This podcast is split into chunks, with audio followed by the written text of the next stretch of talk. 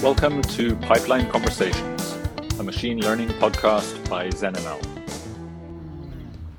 This week, I spoke with Mohan Mahadevan, a senior VP at Onfido, a machine learning powered identity verification platform. He has previously worked at Amazon, heading up a computer vision team working on robotics applications, as well as for many years at KLA, a leading semiconductor hardware company. He holds a doctorate in theoretical physics from Colorado State University. Mohan had mentioned that he thought it might be interesting to discuss neurosymbolic AI and the implications of a shift towards that as a core paradigm for production AI systems. In particular, in this podcast, we discuss the practical consequences of such a shift, both in terms of team composition as well as infrastructure requirements. I really enjoyed this discussion, and I hope you do too.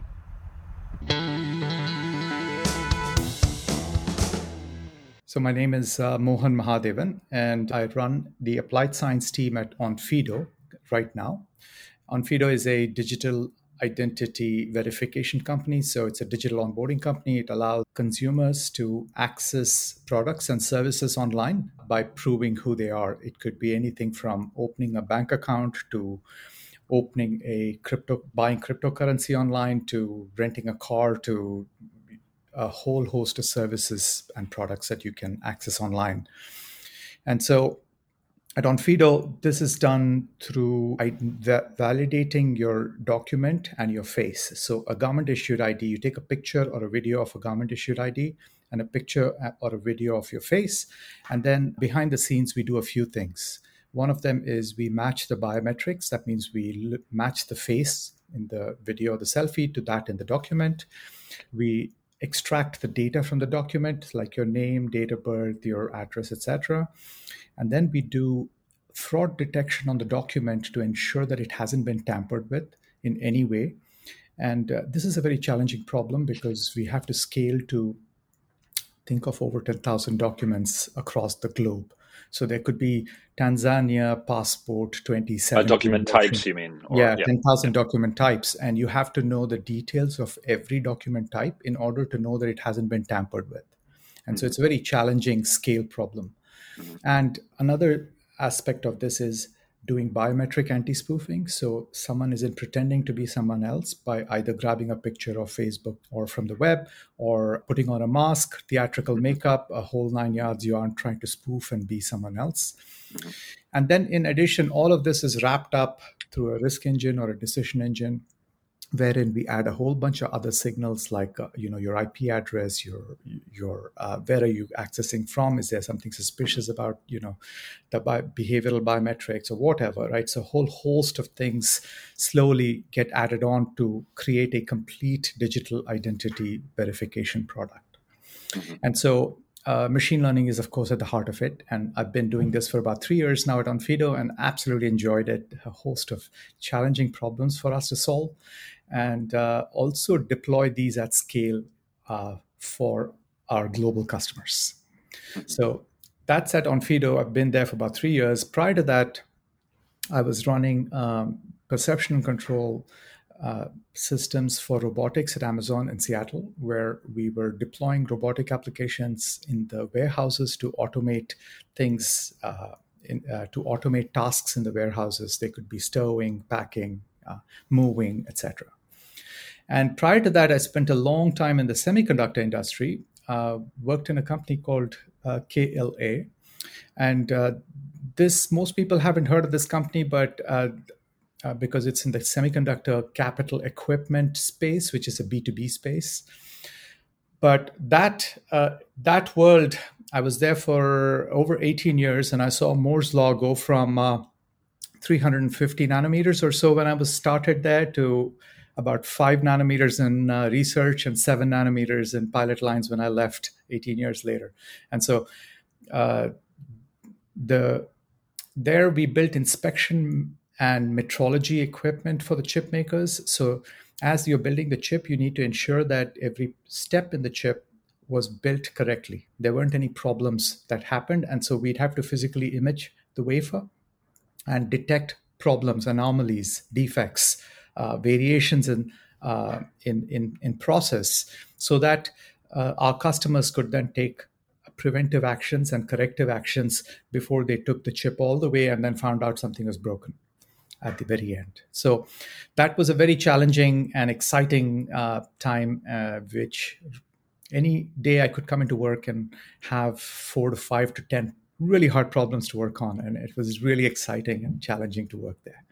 So, in a nutshell, that's my background. In a previous lifetime, I also have a PhD in theoretical physics. Um, but I think the physics community would probably not call me a physicist anymore. because well, presumably you've brought some of the skills from that work into Ab- your new life.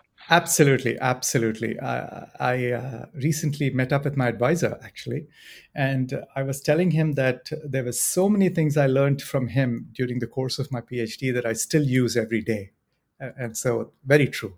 Very good point, Alex are there any ways where you could see there would be a lot of ways to bring things back to theoretical physics somehow from from your current work that maybe aren't part of the way that, that theoretical physics gets done yeah so i think machine learning in general has already moved into physics in, in a big way both in experimental and theoretical physics so DeepMind is uh, using machine learning to detect new materials. They're uh, detecting uh, being able to run simulations uh, through machine learning that would take a very very long time to run uh, you know classically with the old methods traditional methods. So there's there's a host of areas where machine learning is impacting physics in a big way. This includes particle physics uh, um, cosmology a whole set of uh, areas within physics.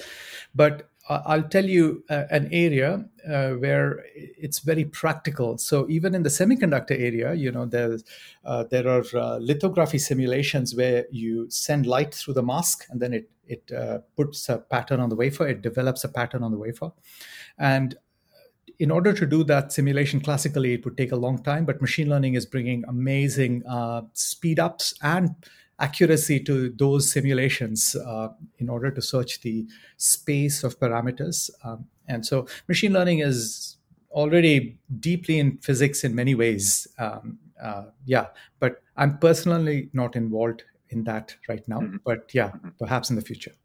And perhaps as a bridge to, I guess, what we wanted to to spend the bulk of our time talking about today, I'm thinking I forget the exact name of it. In the case of DeepMind's AlphaFold, maybe you could take a, a, purely no assumptions taken about how to predict this and you just work from the data and you, you classic neural network to try to to make those connections.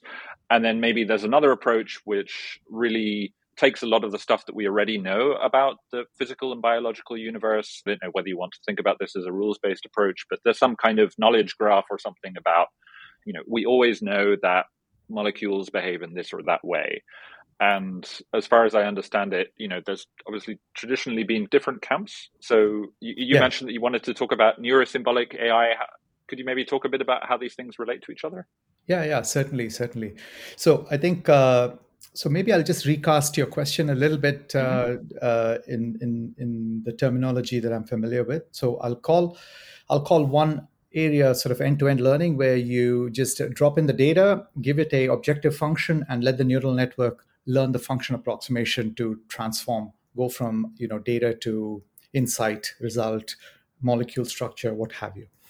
And then there's the other approach, which is let's take all the priors and information uh, that we have and build these complex rules and then and then within those rules we'll have to do all kinds of searches um, to see within the parameters to see if there is a new molecule or if there's something else going on uh, or or uh, build a system that can now act intelligently in the world, right? So symbolic, the, the, it's called GOFAI, good old fashioned AI or symbolic AI.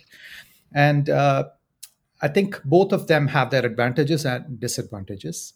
Um, and so I would say that uh, there are, it, so if you look at the end to end learning, there are lots of advantages, lots of advantages because you don't have to um, put in a lot of uh, old knowledge in there you uh, it takes time to build that in it takes a lot of heuristics to build that in and suddenly you're uh, in a place where it just takes an immensely long amount of time to make something happen and it, you may not be able to make it happen because you cannot encode all the world information in rules right? Like for yeah. computer vision problems. Yeah, computer whatever, vision right? problems, or yeah.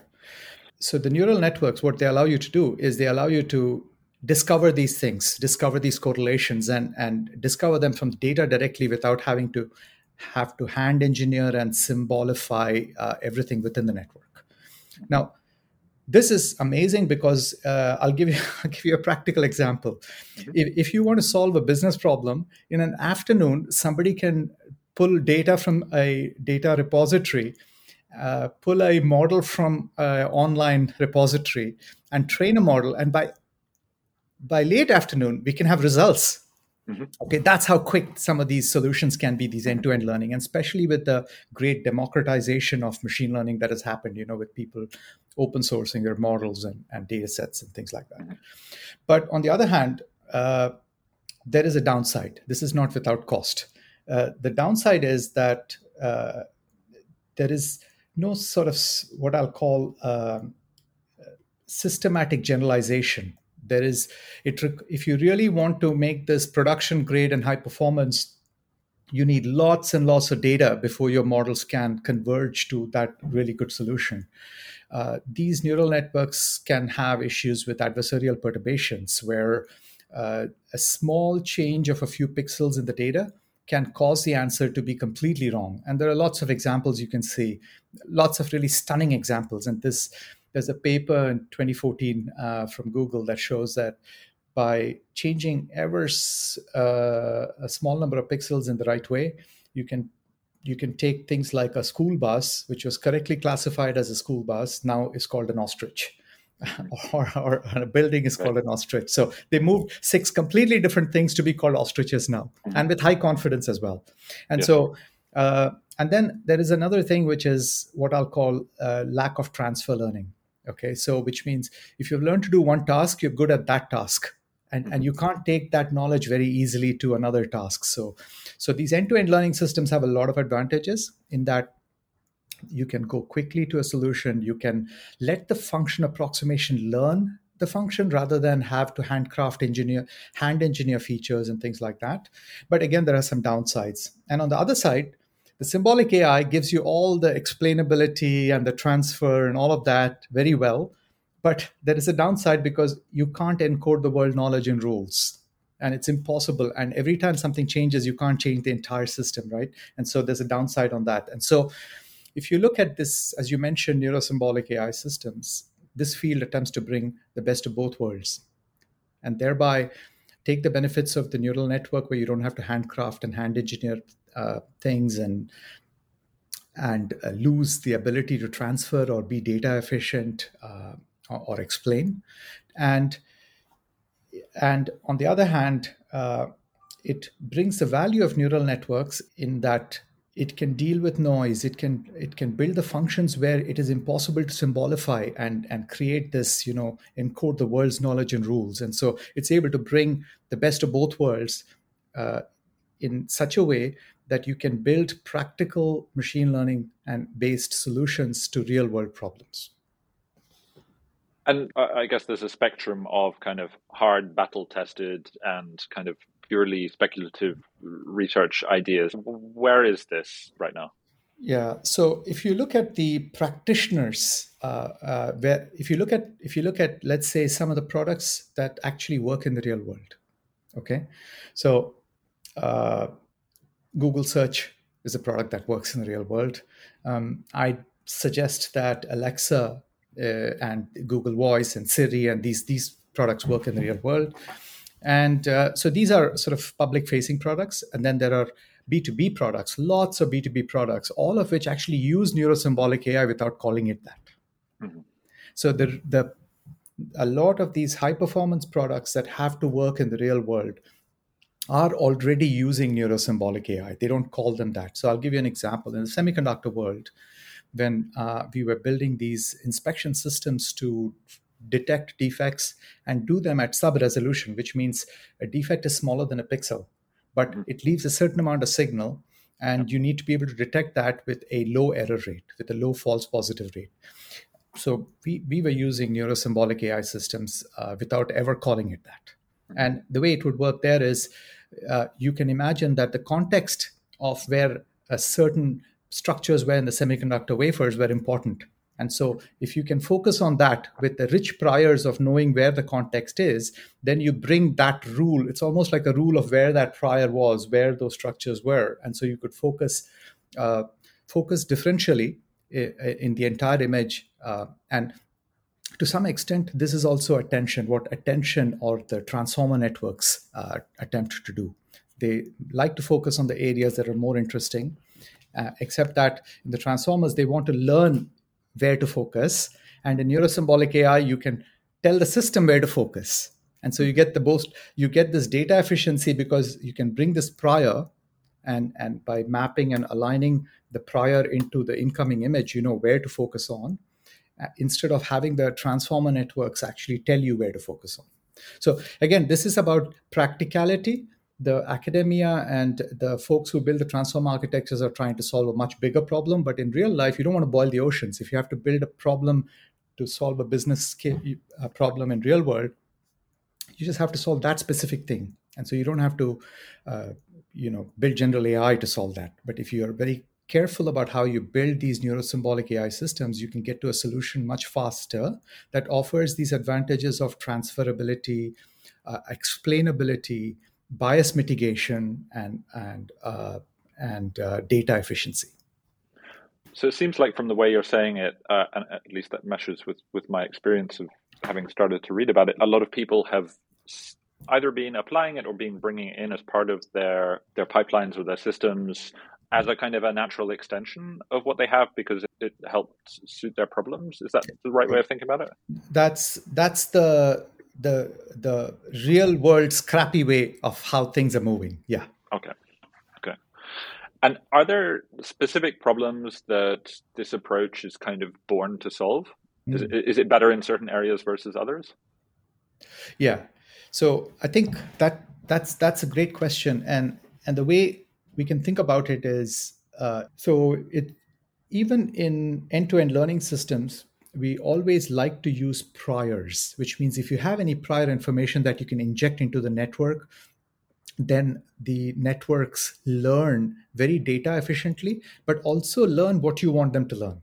As opposed to trying to figure out function approximations blindly, they, it's a guided uh, function uh, approximation. And what that does as, is, yeah. as, features, do you mean? It could be features. It could be uh, meta variables uh, that you know. It could be um, it could be an additional pre-processed image. I'll give you an example. Supposing you want uh, you want the network to learn frequency uh, variations. Okay, that means that when when I'll take the example of our document fraud detection. So what happens is uh, a good fraudster might download an, a template of a document, might make edits that are very, very good with Photoshop or whatever, mm-hmm. and then print out the document yep. on a very good printer. Right. And that seems like, wow, that would be very hard for a human to detect. But what happens is the garment printer that printed that document leaves a certain set of frequencies that the human eye can't necessarily see okay mm-hmm.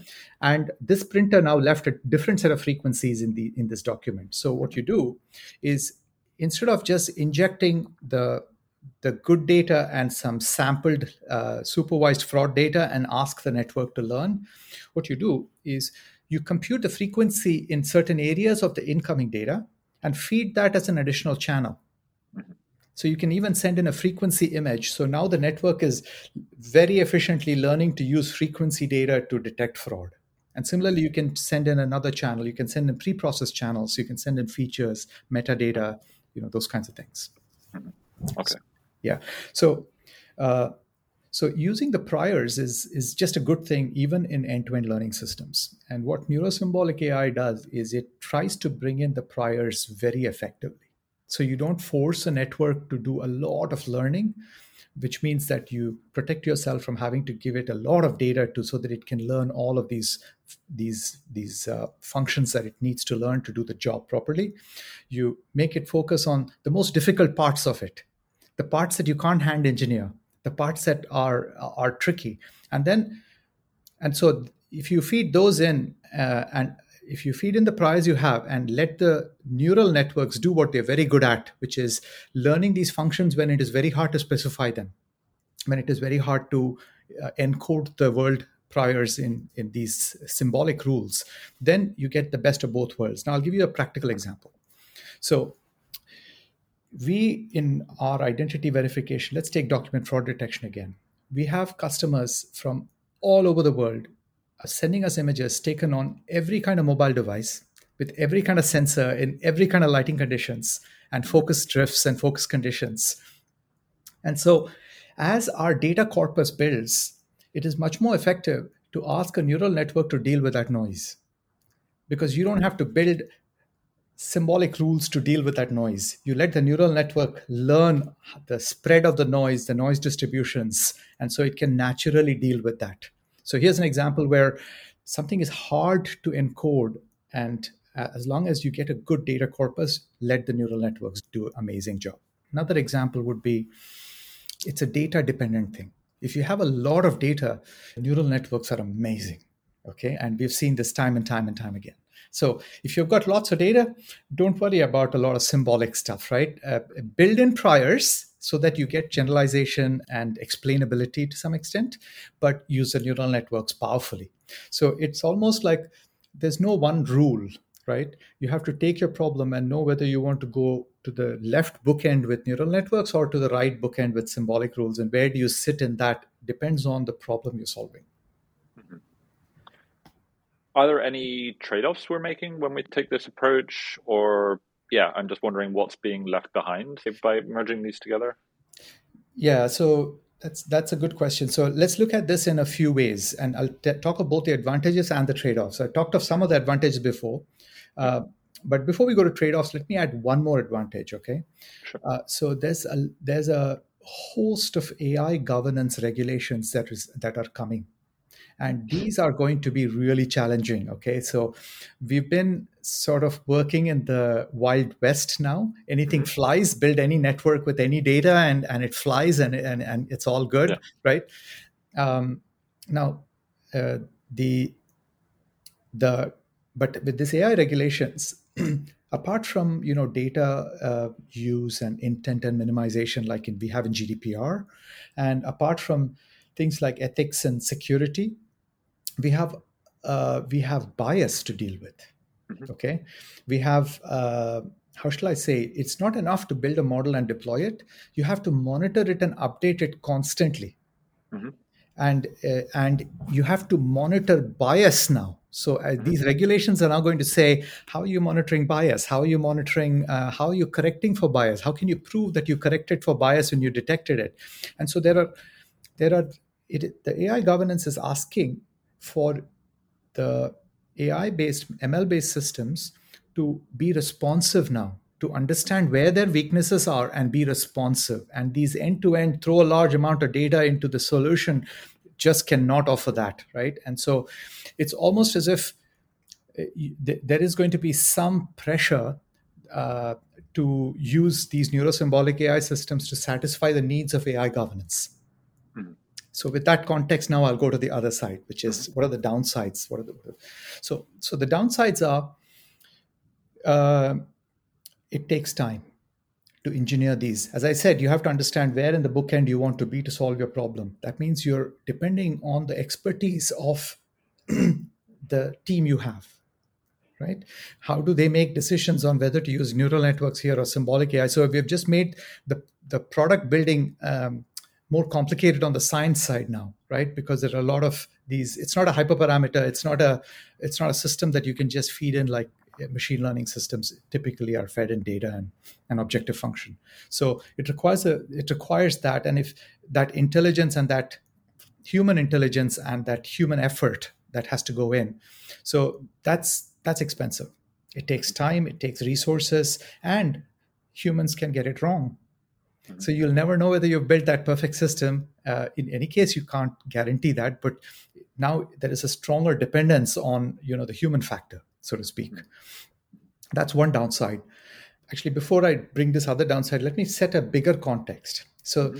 if you look at what is called deep learning system two or system two, uh, you know, from Daniel Kahneman or you know how Yoshua Bengio and, and folks talk about it and if you talk of neurosymbolic AI systems, uh, while they look like they're two different things, they're really just converging towards one thing. So, where we are headed to in the future is uh, these these deep learning uh, system two attention based approaches is nothing but learning the symbolism without having these explicit need to encode symbolism okay so in a way uh, that's the context of where we are headed. Now we are far away from that to be honest. I'd say we are maybe three four five years before they're practical in in real world applications. But and so until then we have no choice but to encode these rules in. And and so uh, the reason i bring this context is there are people who are trained in different schools of thought. Okay so as you hire these teams people come with strong biases about what is the right way to solve a problem and it's very hard to find people who are yet trained in neurosymbolic ai ways. So if you want to build these teams to take care of the human intellect problem hiring challenges are there mm-hmm. in order to hire the right people who can come in and make this happen. So the people who are very strongly attached to this you know end-to-end learning attention based consciousness uh, system 2 is going to take us there and that's what we need to do don't do this encoding of uh, priors and information strongly uh, uh, as neurosymbolic ai systems. So that's the second problem which is actually finding the right talent pool to be able to solve these. Um, but in the first problem i've actually i kind of uh, put two things together there okay i said understanding the bookend and the uh, that, that there are several challenges there uh, it's not just the time it takes to build a system but it is also about how you break the system and how you build a roadmap because you may start out when you have very little data with high symbolism and as you get more and more data you may become more neural network uh, based. And so it's not a static thing that I built the system and I deployed it and I'm done. It's actually a, it, it's almost like a ramp, you know, that you mm-hmm. start with this and then you get there. So understanding that and engineering that is hard. Mm-hmm. When I think of encoding hard data in symbolic systems and so on, I definitely have my old historian's hat on and so on, and I can see a lot of risks in that. And obviously, you know, knowledge expands and changes, and the risk of bias and issues with that, I think, are, I imagine, would be quite high. Yes, uh, indeed. Um, so it's a catch 22. So y- y- you can actually take care of bias by build, designing the right neurosymbolic AI systems. But right. then when you bring in the human uh, in, in such a strong way in there, you can introduce biases as well. So it's it's that's where the human element and the uncertainty makes things harder. Now, if you look at uh, if you look at uh, in academia, there are at least uh, I'd say two to three approaches uh, from different groups, and in fact more I'm sure of. Uh, so if you look, IBM and MIT have a big program on neurosymbolic AI systems, and and the way they approach it is is is uh, is one way. Um. And then there are from CMU and from University of Washington, there are a couple of other, you know, what we call common sense reasoning that approach it in a slightly different way with tree-based LSTMs, um, and where they are proving things out. And so, as academia starting and Yoshua Bengio and folks, you know, with the system two deep learning attention, so. It, as all of these approaches are, are starting to converge in their own ways, right? Uh, hopefully, there'll be more frameworks that allow uh, that take this uncertainty out from you know introducing human biases when we build these symbolic systems and and build take the expertise out. But in the meanwhile i think it's hard to uh, hard to walk away from that especially in the in the context of this ai governance regulations starting to come. Being uh, the ico in the uk uh, is working on ai governance regulations for companies the EU is uh, in Brussels is working on a whole uh, framework on AI governance. The US just released SR 711, but then there are other uh, wins uh, that are coming as well. So I think in the short term, it'll be hard to walk away from that if you have to satisfy some of these regulations. Mm-hmm. I'm curious, in a practical sense, for a data scientist working on a problem, I guess we've sort of started converging on a kind of a pattern for how to work to apply neural networks to a particular problem and almost the different boxes you slot your pieces into in order to end up with a certain result. I'm curious how thinking neurosymbolically like applying this what does this change about your process? Right right right. So let's break this down with one or two examples because it'll be easier to follow in that way. So uh, the simplest way of thinking about neurosymbolic AI in my mind is asking what priors you can build into your end-to-end learning systems. Mm.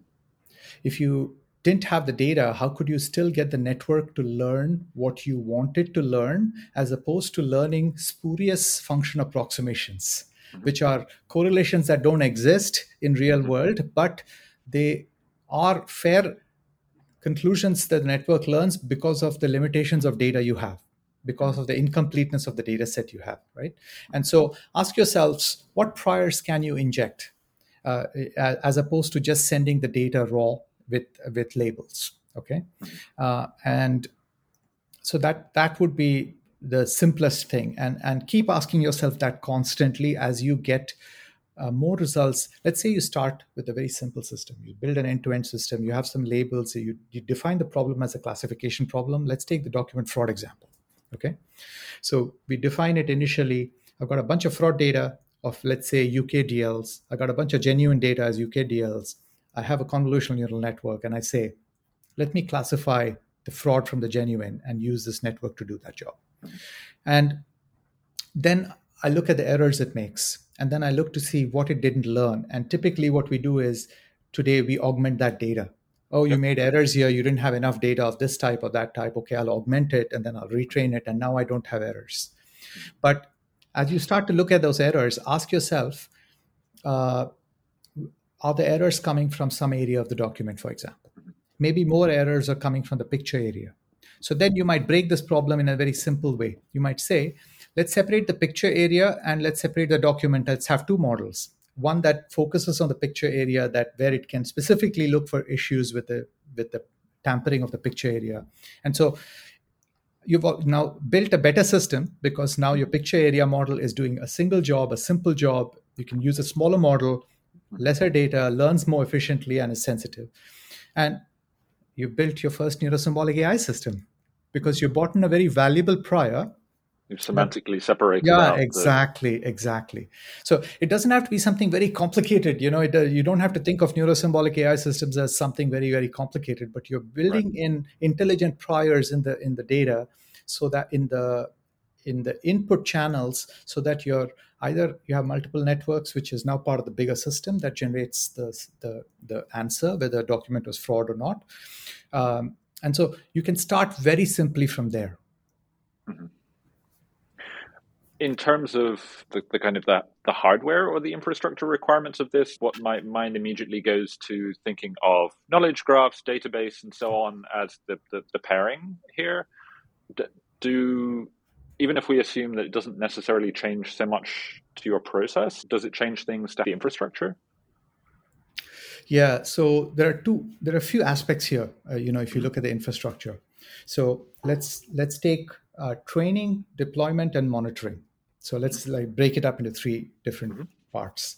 So for the training now, uh, the the training infrastructure uh, is a little bit of a you know today if you look at the standard machine learning solutions they're pipelines anyway there's yeah. you know there's a pre-processing step there's a prep step there's a model there's another model there's you know blah. so there's already a pipeline so you can think of this as uh, you can think of this as uh, a little bit more complexity in that pipeline so it, in that aspect not a whole lot changes however however as these folks, uh, as the data scientists, as the machine learning scientists, uh, build in more priors and interesting, uh, uh interesting uh, symbol knowledge into the neural network, into the mm-hmm. pipeline, they need to be able to configure this and change this very quickly. Mm-hmm. So one of the infrastructure needs was you think of a pipeline as a static thing. Now mm-hmm. you want to think about it as a very dynamic thing and so what do you do to make that super dynamic so these folks can change that you know if necessary on a on a you know every 2 days right mm-hmm. they discover something new they say oh don't fight that problem this way let's just drop a symbol train a network and and suddenly this this thing is you know growing and adapting and changing dynamically mm-hmm. so the the there there has to be uh, what I'll call a level of configurability that doesn't require ML engineers to be involved, so that the ML scientists can not only build these and test these, and and so the number of iterations. I think sh- you can expect that to jump up. So you need to build the infrastructure in such a way that, that the number of iterations jumps up dramatically. Uh, um, the deployment again, uh, if you think of uh, you know the cloud deployments which are the most popular deployments if you've got a very complex pipeline uh, suddenly you've got latency issues you've got uh, how you use your compute uh, you know do you use a gpu based compute or a cpu based compute? Because some of these symbolic algorithms are very good on cpus mm-hmm. and you can't port them on gpus so how do you make how do you balance compute out so that you don't lose latency as you build as you deploy these applications? So the inference pipelines uh, will most likely require um, flexibility but also some um, some engineering in terms of uh, being able to use the hardware effectively. So cpu gpu and latency um, are, are at least the minimal requirements there.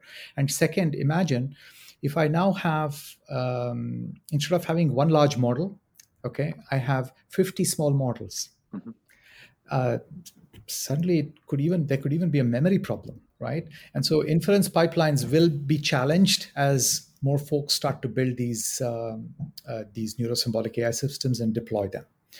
The last is in the monitor and the correction right? So you have to monitor and then you have to correct when uh, when drifts occur. Uh, and that correct step is actually is a tricky one. So monitor is a little bit easier but now you're not monitoring one high level performance. You can monitor performance of 10 models below it so you can go change that single thing. And so this is the advantage and the disadvantage. The advantage is now you know where to go fix things because it's explainable and it's uh, interpretable. Um, but it is hard to uh, on the infrastructure because now you have to monitor 10, 10x you know in terms of models that have drifted and things. So mm-hmm. more automated and intelligent monitoring would be required uh, for for these systems. And the correction is more interesting so correction is multifold correction is you get some failures in some area now if you add more symbols and move to the right where you're going towards more of the symbolic ai then suddenly you've changed the pipeline and so in the previous world, what would happen is we'd augment the data and update the model. Things didn't change a whole lot. You just updated that one model in the pipeline and deployed it.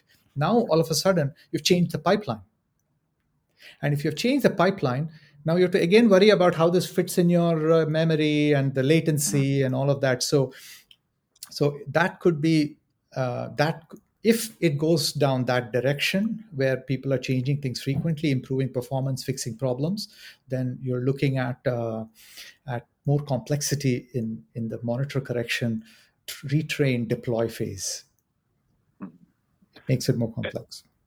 It definitely feels like we have this whole field now. It has a name, MLOps now, where you know pe- people are are starting to worry about this problem. It definitely feels like it's a little bit behind what people are trying to do practically like they're solving their problems and then they find they have to solve this other infrastructure problem along the way with this discussion about neurosymbolic ai in mind is it really just the, the dynamism of this that is kind of the core thing that needs to be be addressed so yeah how, okay yeah so uh, i agree. It's it's a dynamism but there are a few decisions there. What um, how dynamic should it be? How dynamic uh, does it uh, uh, how much does the dynamism change you know uh, the needs? And unfortunately or fortunately this thing has to run in inference you know in a fixed infrastructure right? Mm-hmm. and so uh, that dynamism has impacts both in the training phase and in the deployment phase um, and there is another aspect which is uh, you know, the holy grail, so to speak, is the ML scientists, when they train the model, they can deploy it without engineering overhead. Okay, that's the holy grail, right? right. Uh, uh, hardly ever happens. Um, uh, but uh, now with these systems, I think we don't have a choice. We have to make that work. It has to be able to go without engineering overhead in a way. Uh, and so, my vision is that we build a certain degree of configurability. Uh, and so, the data scientists, they before they deploy, of course, they have to you know do the functional testing, regression testing, uh, take care of the performance tests, and make sure that you don't have a catastrophic forgetting problem. So that has to be automated. So let's say the data scientist looks at some problem in, in production, comes up with a simple fix, which is obvious. And now all of a sudden you've got to automate that deployment piece in, in such a way that mm-hmm. uh, it doesn't have this engineering overhead. Otherwise, we're otherwise this this solution that could bring business value could just be stopped or delayed right mm-hmm. this this path will become so suboptimal that if it takes two months for every small cycle of uh, uh, to to go to deployment mm-hmm. then i think this will die uh, right. the ba- baby gets thrown out of the ba- bathwater basically mm-hmm.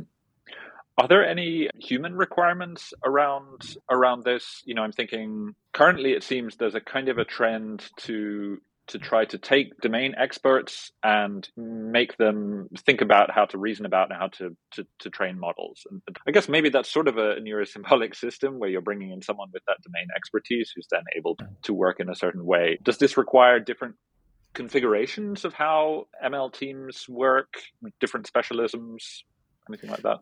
Yeah, yeah, that's a great question, Alex. Really great question. So, because I worry about this a lot, uh, and it's behind the scenes, right? Uh, people don't think about this. So, this is my uh, current read on this. Um, it's not that neurosymbolic AI systems are going to cause that, it is mm-hmm. that the AI governance regulations are going to cause that.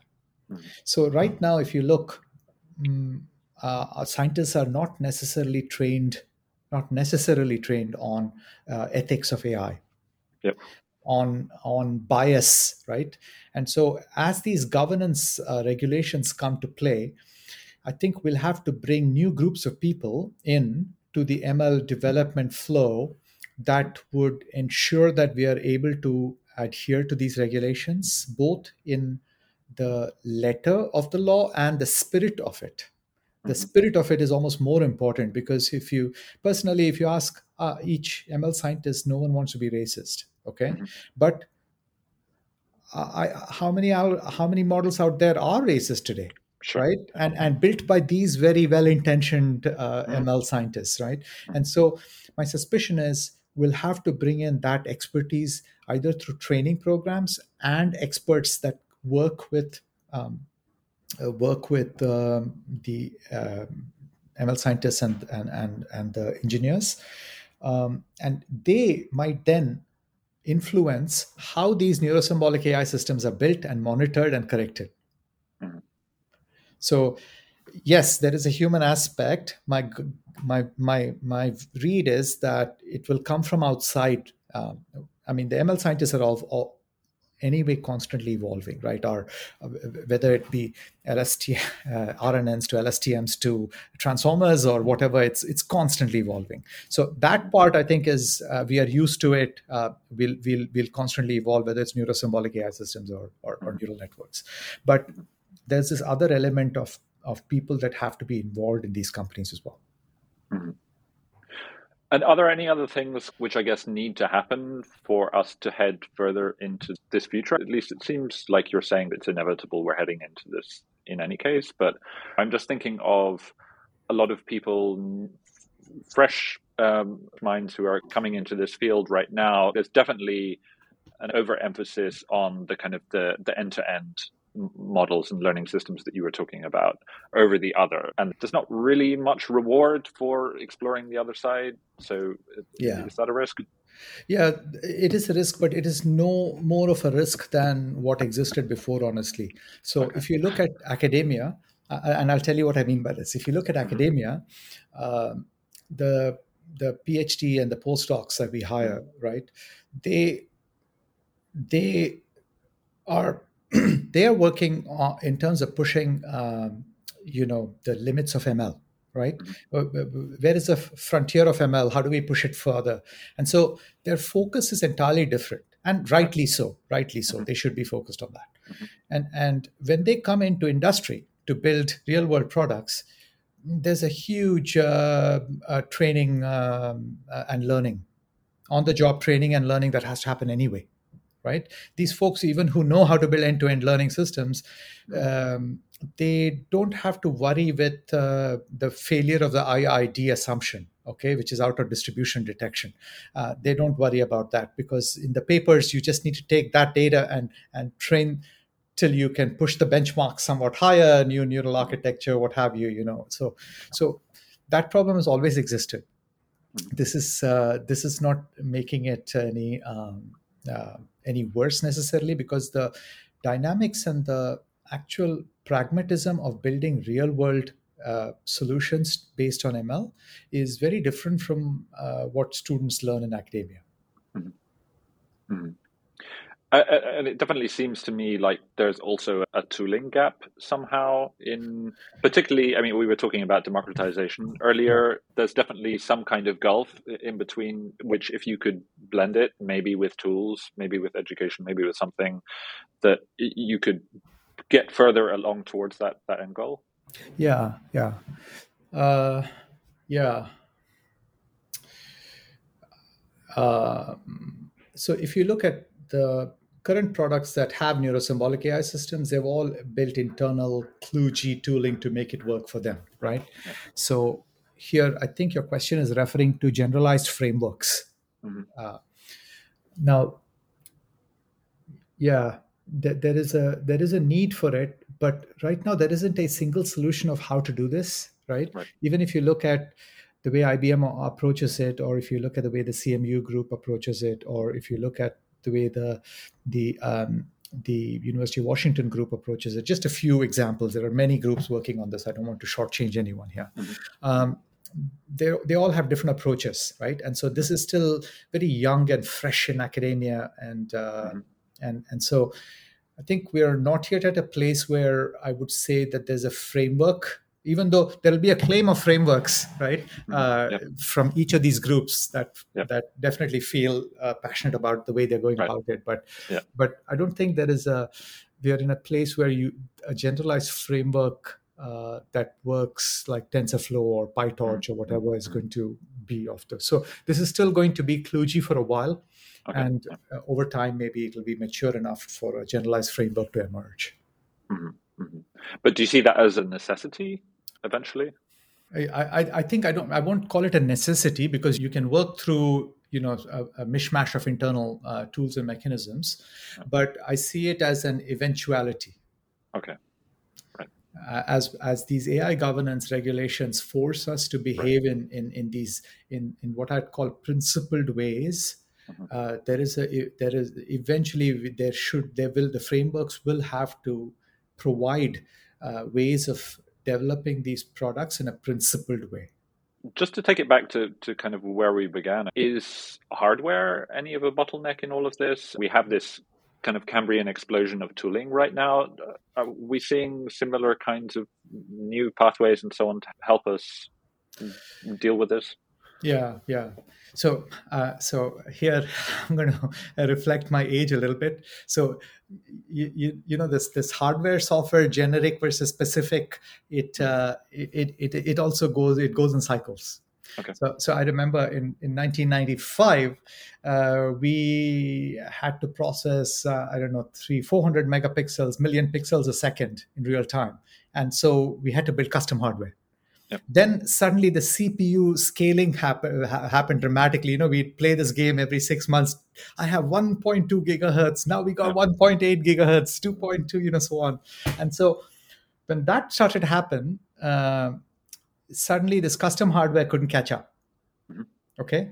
Then then the CP- GPUs, you know the story of the GPUs. And then now if you look every company has built their own hardware almost right? They, hmm. whether it be google or amazon or you know uh, uh, and and so a lot of companies are building these custom hardware kits for machine learning right?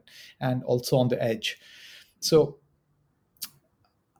uh, it's specifically for these systems um, today we ignore the hardware question when it comes to developing we just assume the cloud's going to have the latest and, and let the latest just evolve it's going to continue yeah, yeah, yeah yeah Um, then my suspicion, this is again my just my my uh, prediction, so to speak. I could be wrong here. Is we've ignored latency so far in a big way for a lot of commercial applications, but latency will become more and more valuable because if something is faster, then people will like it more in terms of consumer experience. Now, the big, now the Google searches, of course, Netflix, they worry about latency all the time. That's why they build their own hardware to some extent, right?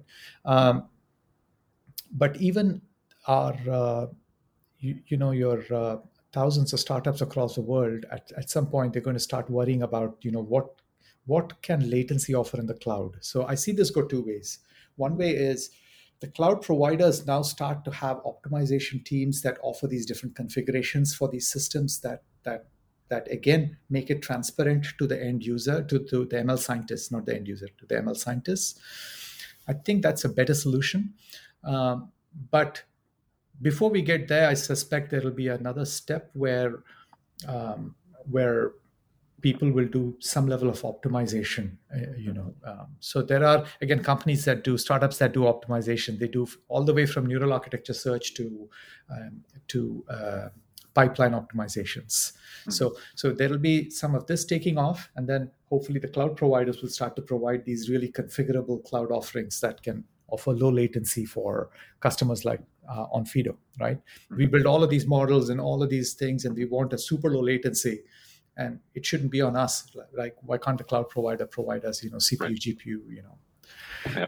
yeah so yeah but but because today you can do super low latency but it gets very expensive mm-hmm. even on the cloud so it, there's there's some room for optimization there and I guess still in this hardware space, since you did have this experience working in this kind of robotics mm-hmm. area, like i'm interested how that changes things particularly from the perspective of a data scientist like working with kind of real world hardware does that slow things down does that add certain constraints to how you work so I'll simplify your question to, to, to provide an answer. So let's call question. it let's call you the let's call it the edge compute question. Okay. Mm. So how do you take these kinds of uh, you know more complexity in, in a way mm. to, to down to the edge and and be able to deploy it on the edge? Yeah. Uh, it's a good question, and, and honestly, I don't have an answer. I haven't thought of this, so it's a very good question. I'll think about this. mm-hmm. It's a good question. So uh, today, if you look traditionally on the edge, there are two approaches. One approach is mm, make the model smaller till it mm-hmm. works, okay, till you can fit it in the memory and uh, and the latency in the edge.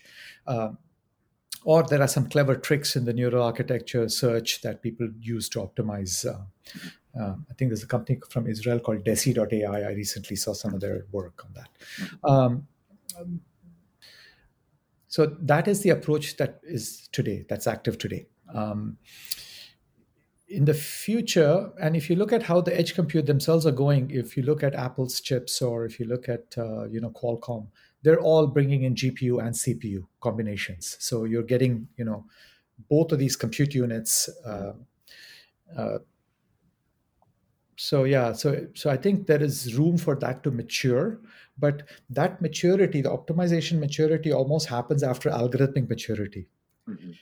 so if your algorithms are mature and able to deliver the performance then you go into you know optimization computational optimization maturity. Otherwise if you keep tweaking this and you spend all this time figuring out a neural architecture search then uh, you know you're going to have to redo that process.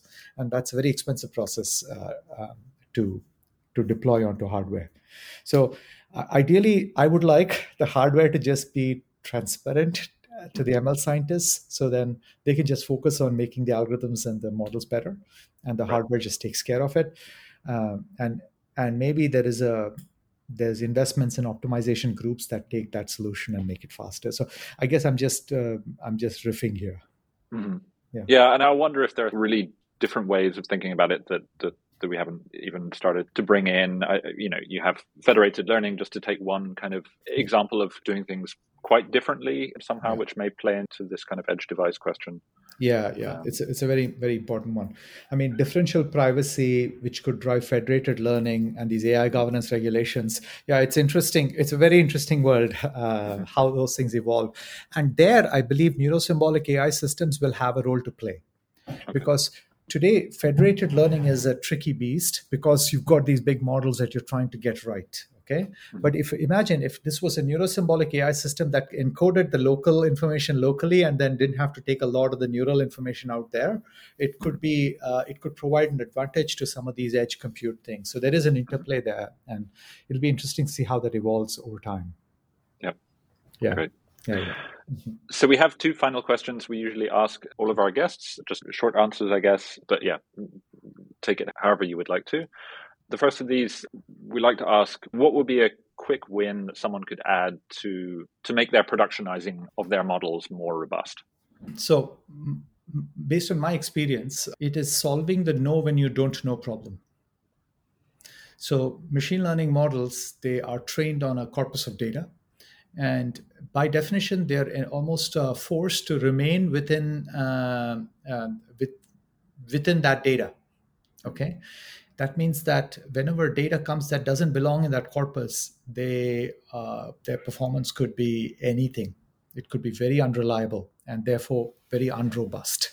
And so you must solve the know when you don't know problem. So a machine learning model must be able to raise its hand and say, I don't know, I, I don't trust me on this one at all.